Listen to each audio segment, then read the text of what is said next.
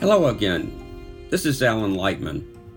Our three part public TV series, Searching Our Quest for Meaning in the Age of Science, continues premiering on PBS stations nationwide and remains accessible on pbs.org through May 2023.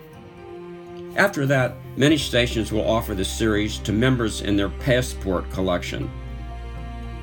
My on camera conversations for Searching captured some fascinating material from a diverse cast of characters Nobel laureates, MacArthur geniuses, leading researchers in biology, neuroscience, physics, and astronomy, plus philosophers, ethicists, a rabbi, the Dalai Lama, and a humanoid robot. These podcasts share more of that material than we could include in the broadcast series. And I'm happy to acknowledge that both the series and these podcasts are made possible by a grant from the John Templeton Foundation. This conversation is with Professor Jack Szostak, a leading researcher on the origins of life on Earth. Jack won the 2009 Nobel Prize for his work on how DNA ages. But as you'll hear, he didn't sit on his laurels. He changed his area of study to perhaps one of the most challenging topics in all of science. I asked him why. Okay. Well, thank you again, Jack, for helping us with this film project.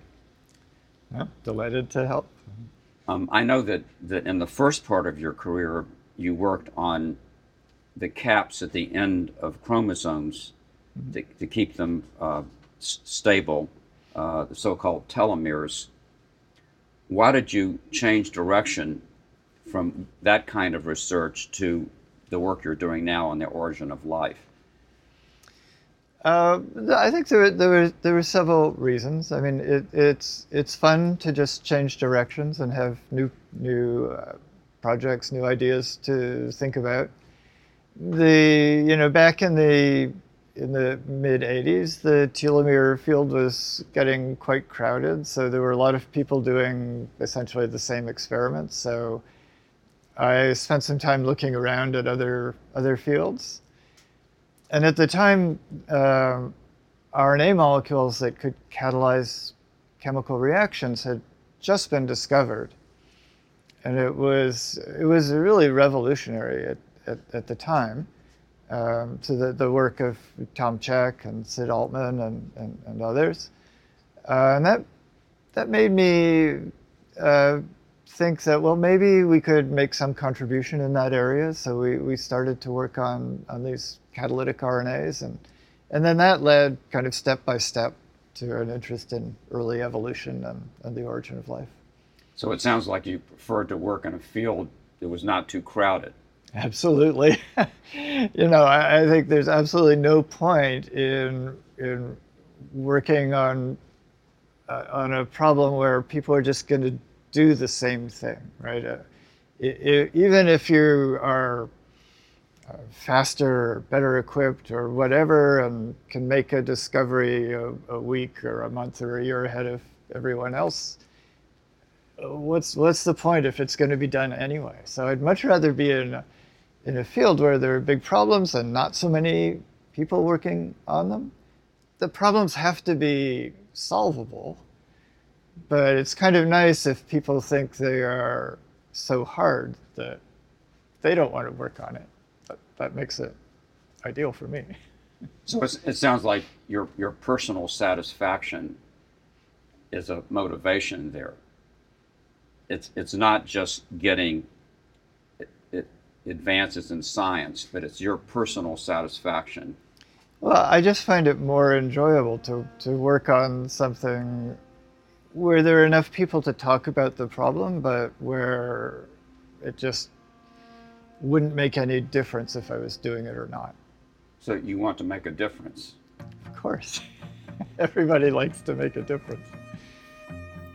I spoke with Professor Szostak in what was then his research laboratory in the Massachusetts General Hospital, part of Harvard University. Jack has now moved to the University of Chicago, where he heads up the Origins of Life initiative. So I wanted to start by asking you how you got interested in science.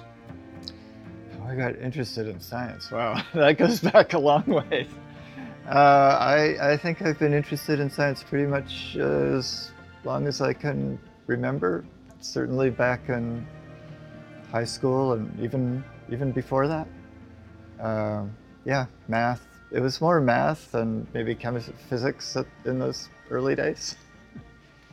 What, what is it that, that steered you towards chemistry and biology?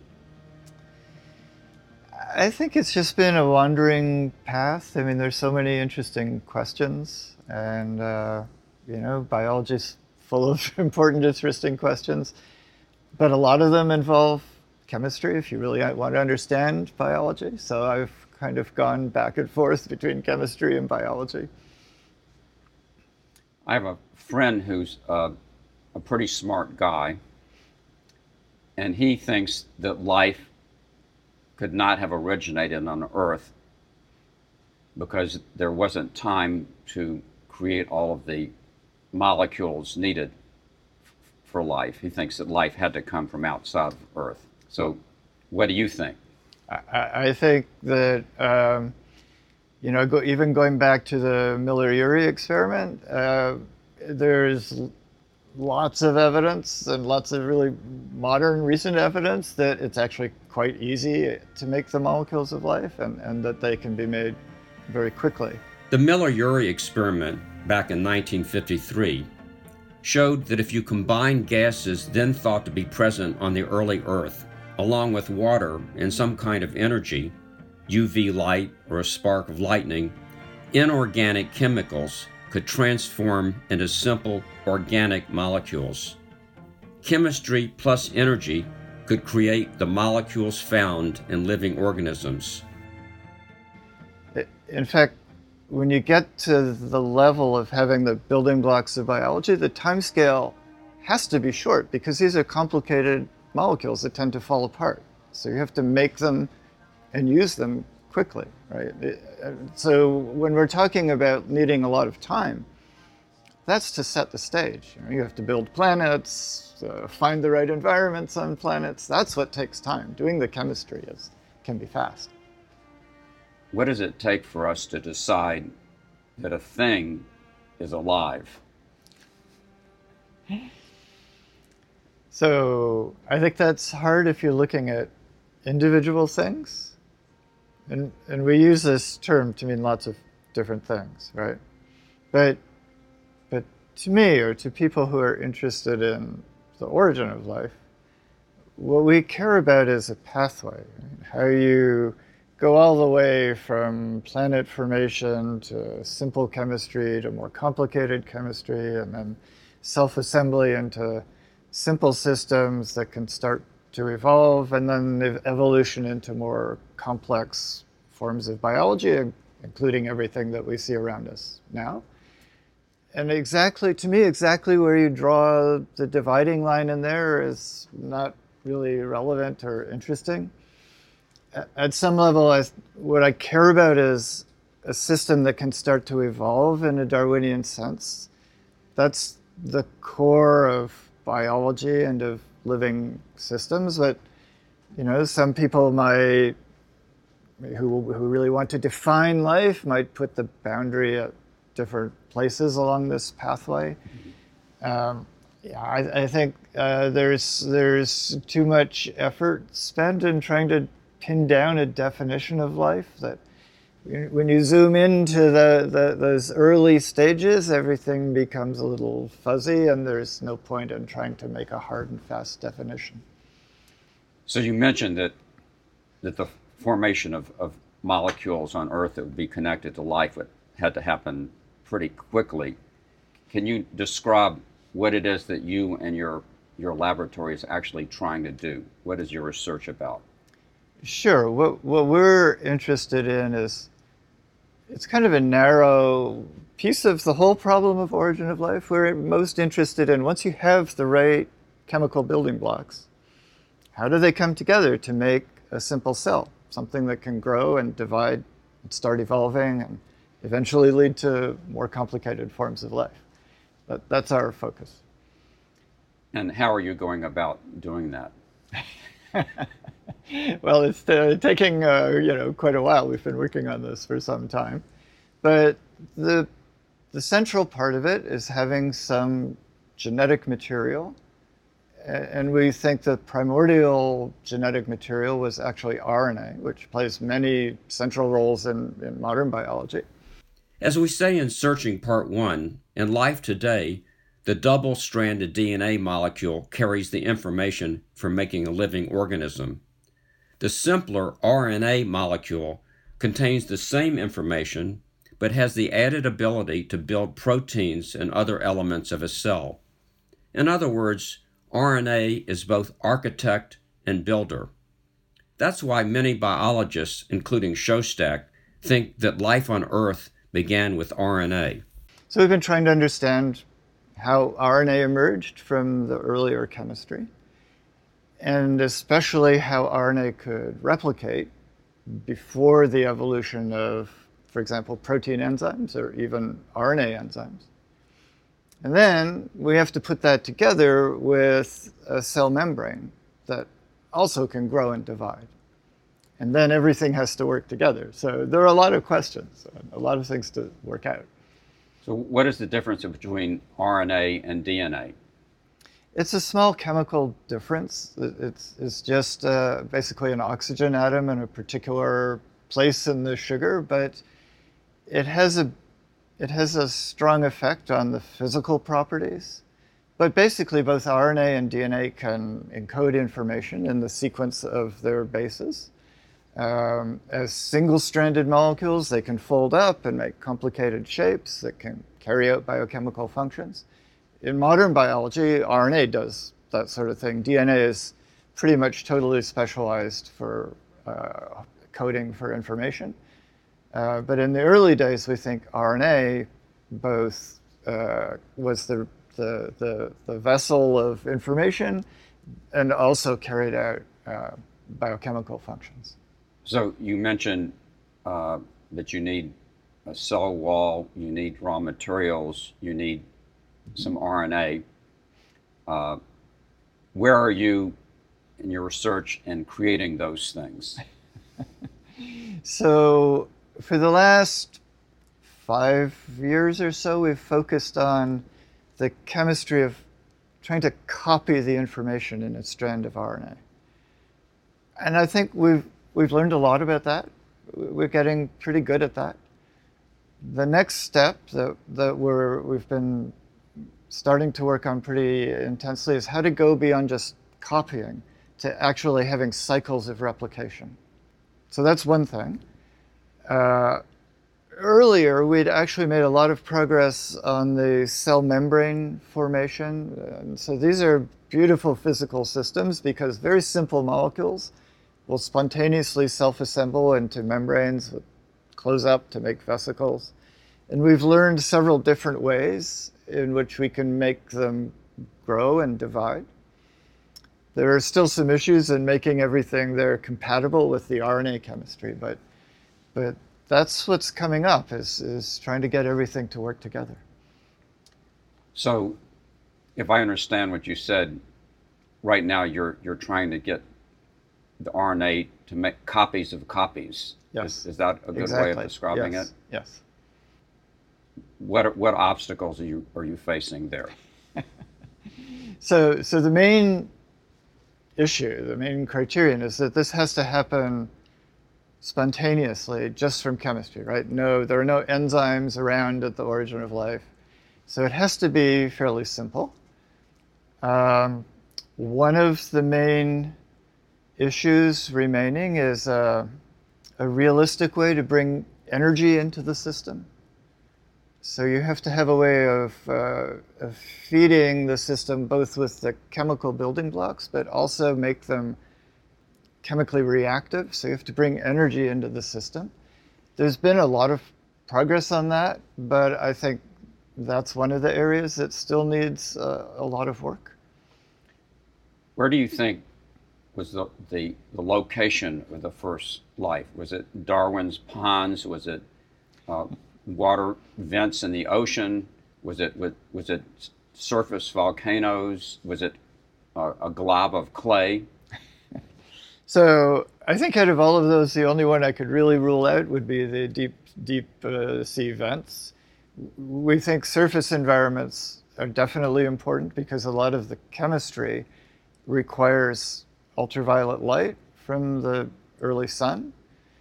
Um, and we think that you probably need a kind of a fluctuating environment, you know, where things can can dry out and then get wet again, uh, where temperature fluctuations occur.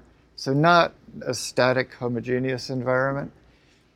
So shallow lakes, volcanic areas, hot springs, all of those kinds of environments, I think, are are interesting to think about.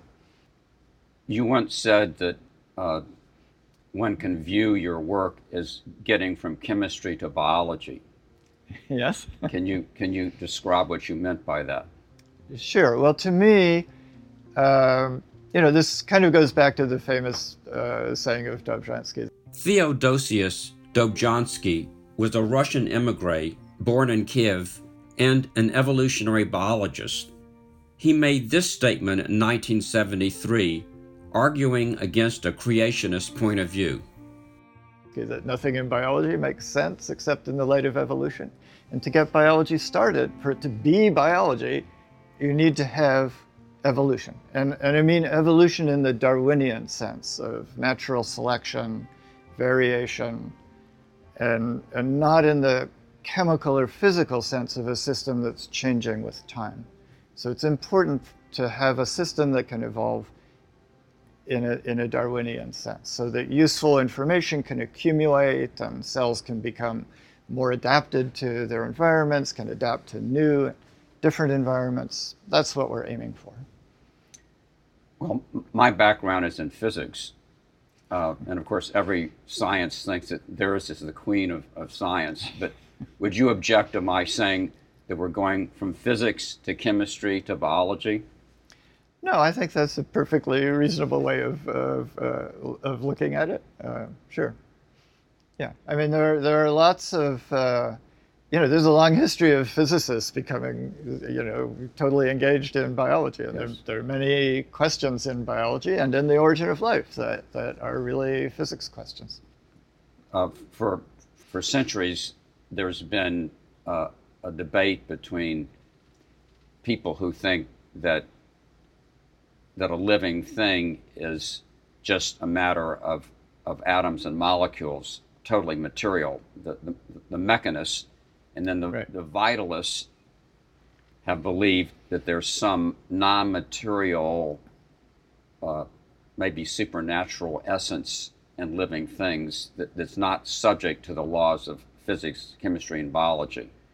Right. My understanding is that almost all biologists today are mechanists yes. rather than yeah, vitalists. Absolutely. I mean, nobody has ever come across anything that is, requires any supernatural explanation.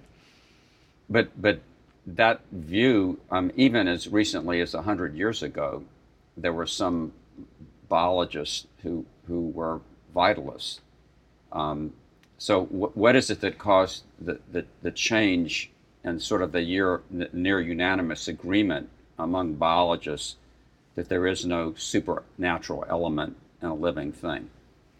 Well, I think it's because we understand more and more about biology in terms of its molecular structure and organization.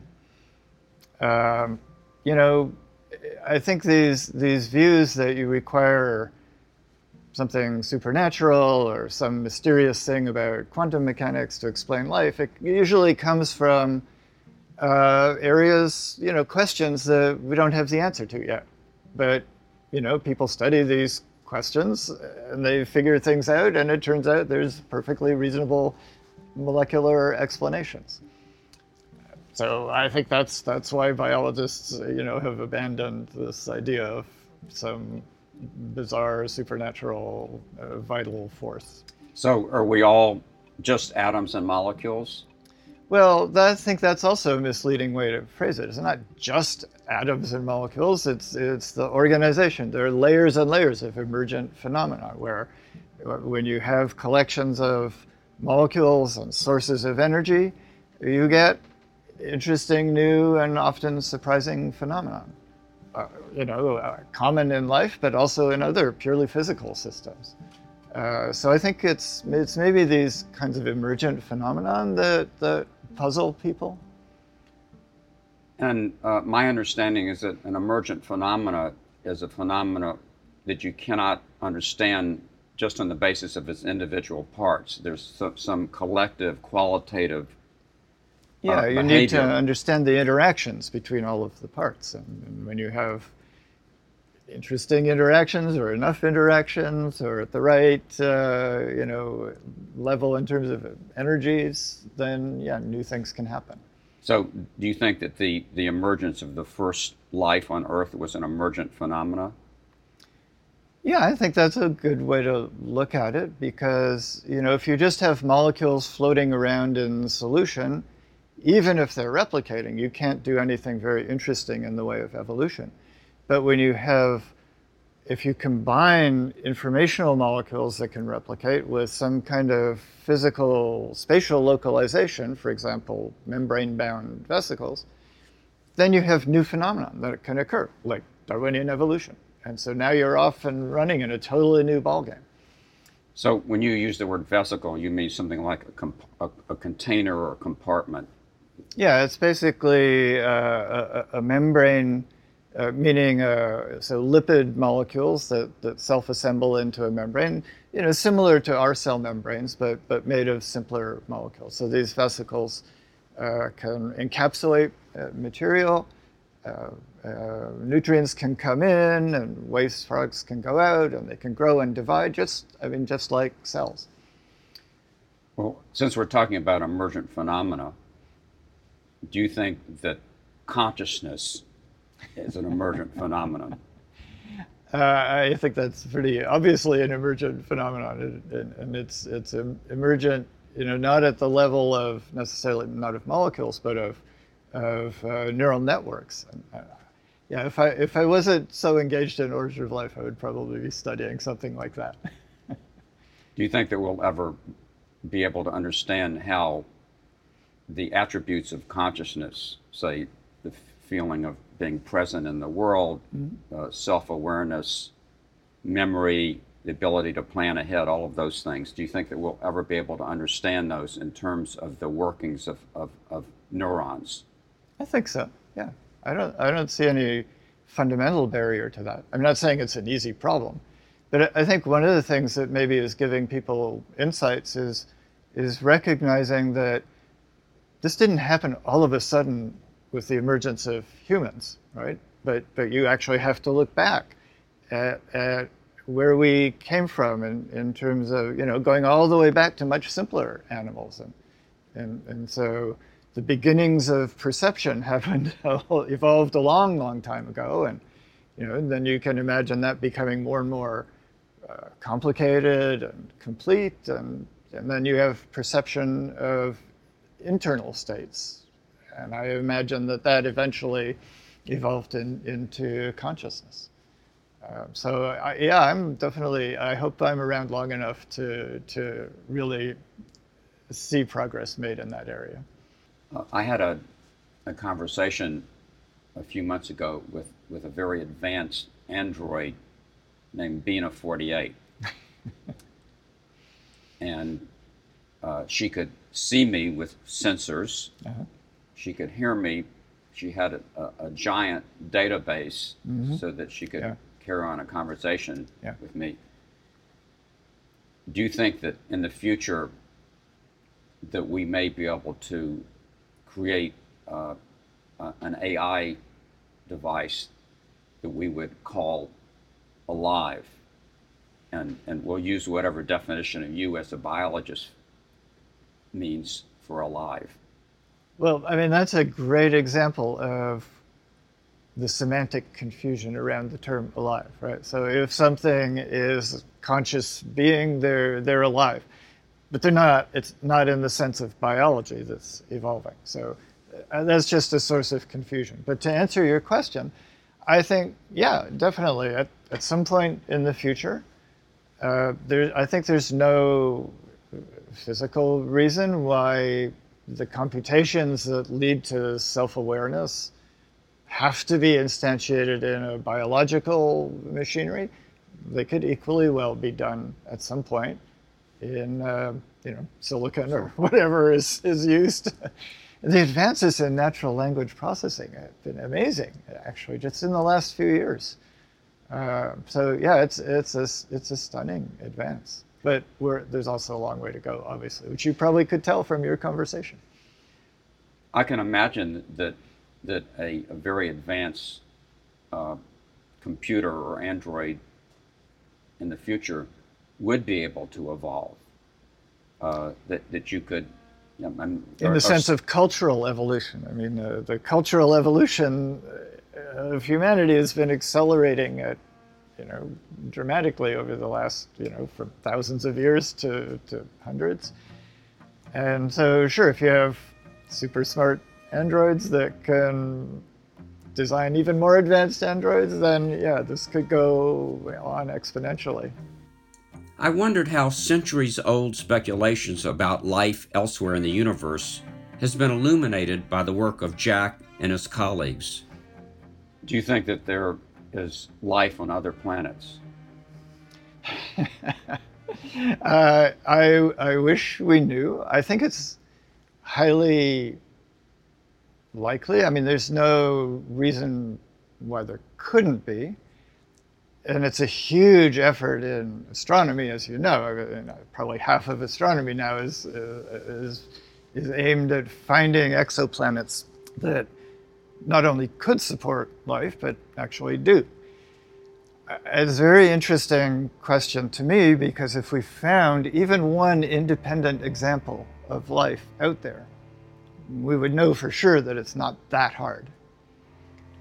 Uh, uh, conversely, you know, if we can show that all the steps in going from chemistry to biology are fairly easy, I think it will help astronomers uh, in their quest because uh, it'll make it more likely that there's life out there. But yeah, I, I wish we knew. Do you ever worry that in your own research, where you describe this progress of making cell walls, making a replicating molecule, that you might hit some obstacle that proves very, very difficult? Yeah, although I have to say I worry less about that now than 20 years ago. Back, back when we first started working on, on membranes, uh, which was a totally new area of chemistry and biophysics for me. I had absolutely no idea how how you could have a system that could grow and divide just just based on chemistry and physics.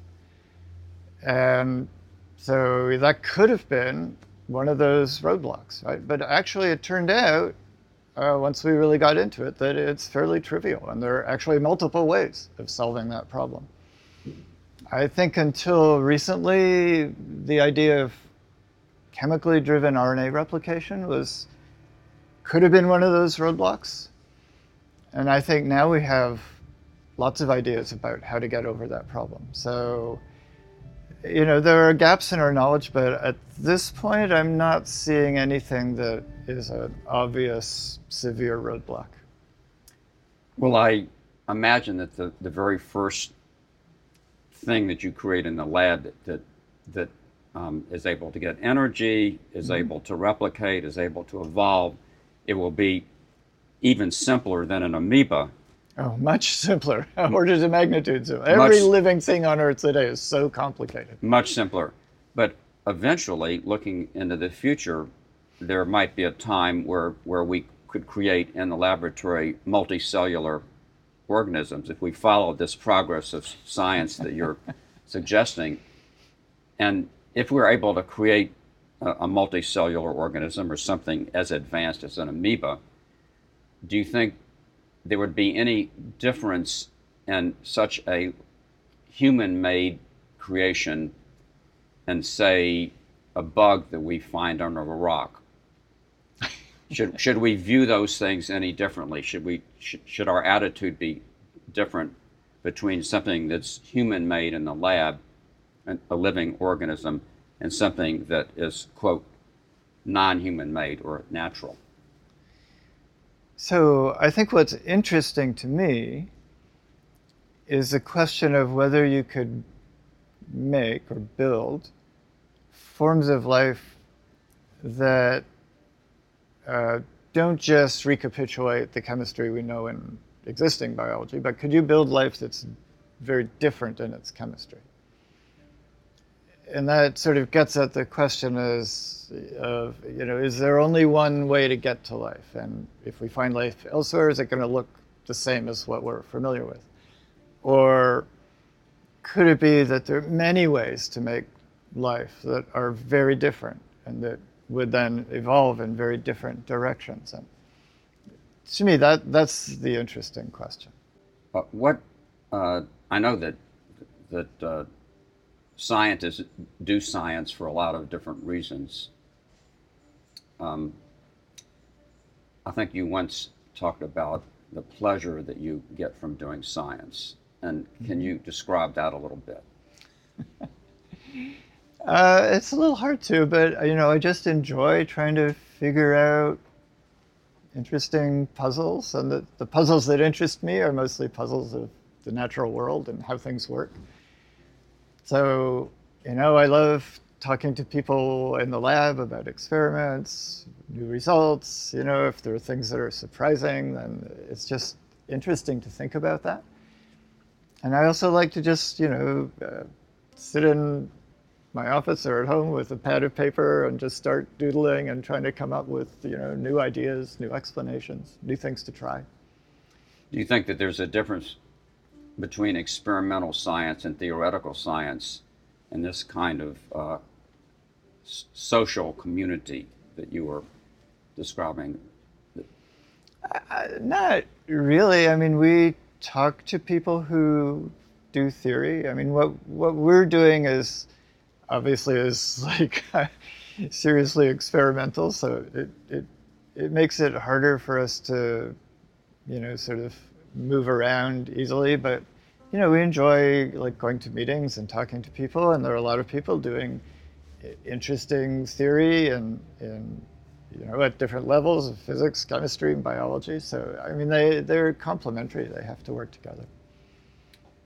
What do you think are the, the most important problems in science right now? If you were to list, you know, two or three or four of the, the biggest problems in all of science, what, what would you say? Well, uh, in terms of fundamental questions, the, the things that attract me are, are the kind of the big origins questions, right? The origin of the universe, the origin of life, the origin of the mind or, or consciousness.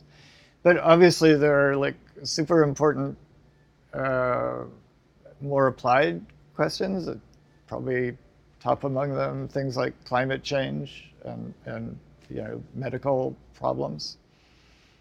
Uh, so those are also fascinating to think about and work on. Well, let me ask you something very speculative. I mean, I know okay. that I've been asking some speculative questions already, but if there were some um, some infinite intelligence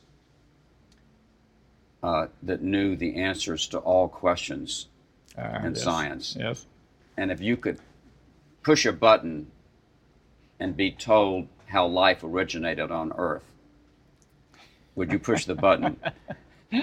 no, probably not. I mean, it's just, uh, it's been so much fun thinking about these problems and making progress on them, you know, slowly, bit by bit.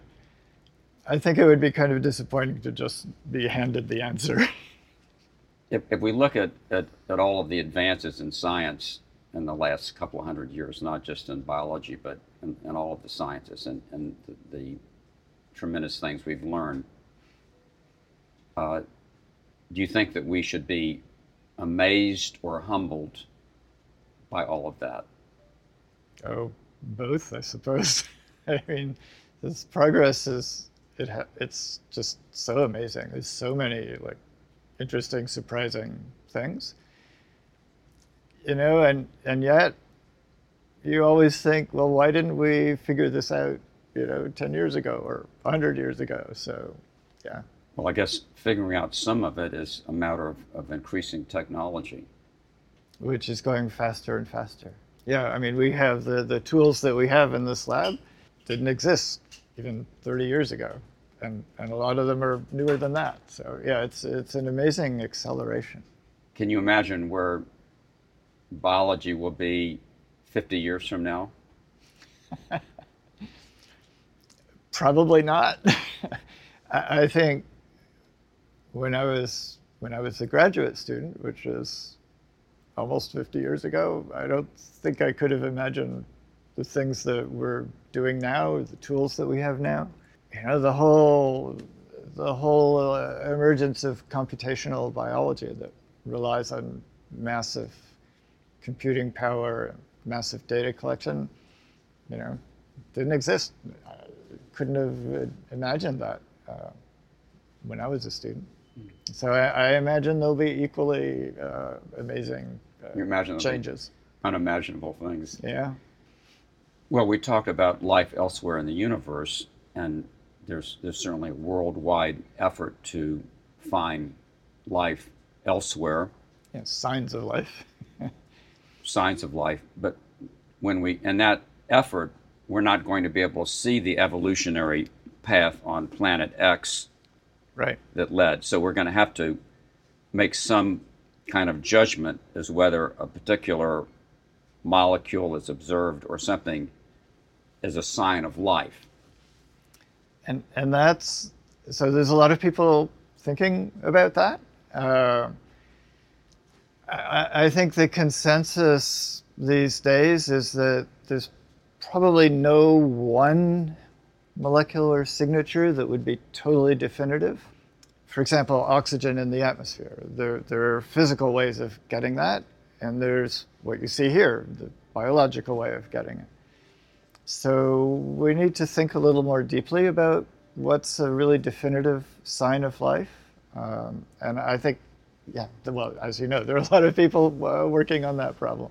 Do you think that, that water is required for life? That's an interesting question. Uh, obviously, it's required for the biology that we're familiar with, but the question is here is, you know, okay, we know there are environments where you have uh, liquid solvents like oil, or uh, on uh, Saturn's moon Titan, we have these, these amazing seas of methane and ethane. Could you have life in an environment like that? I, I think that's a fascinating question. Uh, there is one uh, person in my lab who is trying to design and make molecules that could act as genetic materials in a in an environment without water. It's a really really hard problem, uh, but it's definitely a fun thing to think about. Well, I know that, that a lot of the the effort of the, the Kepler satellite uh, was to find habitable planets, Yes. which would be the right distance from the central star to have liquid water. Yes. Uh, not too close that would, that the water would evaporate, not too far away that would freeze. So there was very definitely a thought behind that operation that you needed liquid water. Yeah, obviously. I mean, I, I think it makes sense uh, to have that focus on liquid water because that is the basis of, of what gave rise to biology uh, on, on the early Earth. And it's very speculative and, you know, it's possibly unlikely that there could be life without water. I mean, we don't know for sure, but and, and so we, we don't want to rule out looking for other types of environments, but I, I think it totally makes sense to focus on places where you can have liquid water for now. Sort of like looking for the lost key under the lamp where you see the light. How do you think that uh, when we when we do create um, a life form, something that can evolve, Right. and so on. Yeah. Do you think it will, will change our view of ourselves at all, of how we fit in the cosmos? I think, uh, well, that may depend on on the person. I think for me, it would be satisfying be a matter of satisfaction and understanding the pathway that brought us here. It's not like there's some, you know, magical boundary that you know changes everything. It's it's just you know we, we think now that there were simple physical and chemical explanations for how we got here. I'd like to actually know what they are. and, that, and there would be some satisfaction in contributing to that effort. So, so we might be the first life form that understands how it originated. We might be, or there might be, Right. you know, life throughout the universe where other uh, other life forms are thinking about the same problem. Has your work on origins, the origins of life, made you more optimistic or more or more pessimistic about the future? The future of uh, being able to solve those problems, Well, or the, future, of the humanity, the, the Yeah, future of humankind. future of humankind, and even the struggles through the pandemic have, on the one hand, you know, the just amazingly fast emergence of effective vaccines uh, is a great cause for optimism and our ability to solve huge medical problems and and I think the environmental problems that we face in, in terms of climate change are they're solvable. We know how to solve them, in fact. But all of the problems really come down to a matter of will and politics. And uh, I don't know, some days I'm optimistic, some days less so.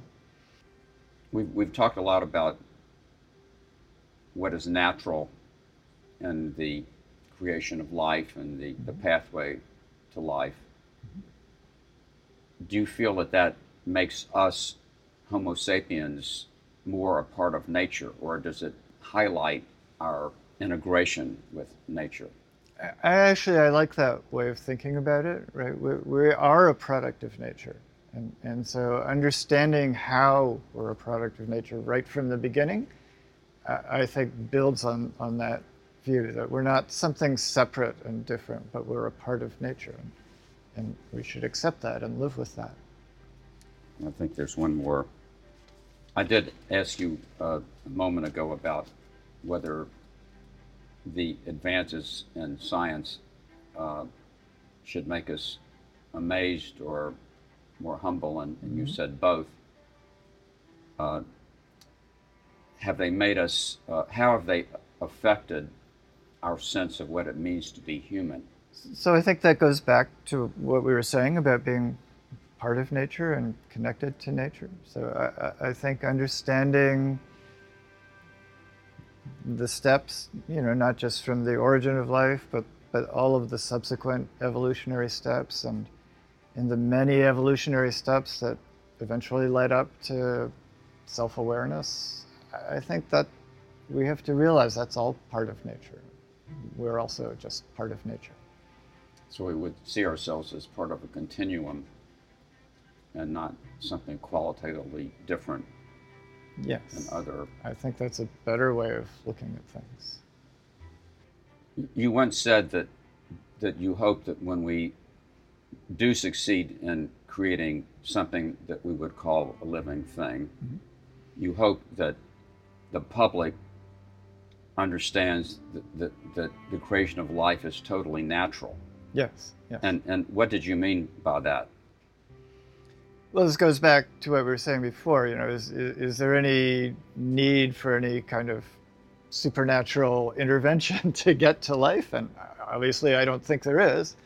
And if we can show that there is a kind of continuous pathway of straightforward steps that connects chemistry, the environments of a young planet, to the emergence of biology, then I, I think it would be logical to just accept life as another natural phenomenon. I mean, it's no less wonderful or beautiful because we understand that there's a natural origin for it. Um, and I, on my optimistic days, I would also hope that that would make make people more interested in in having rational explanations for the world around them and not just taking things on faith and you know coming up with believing in bizarre explanations for things. So, so it seems from what you're saying, it sounds like that's related to to evidence-based thinking. Exactly. Yes, we certainly need more of that, in my opinion. yeah, this uh, pandemic would have been over a long time ago if we didn't have all this, uh, you know, anti-vaccine nonsense. Thanks to Jack Szostak and to all those at Mass General and Harvard who assisted us in the logistics of filming in his lab. Szostak's research is truly cutting edge. If any lab on Earth seems a candidate to be the first to create simple life from scratch, it's likely to be his. But as you heard, the complex research has some down to earth and easy to understand take homes.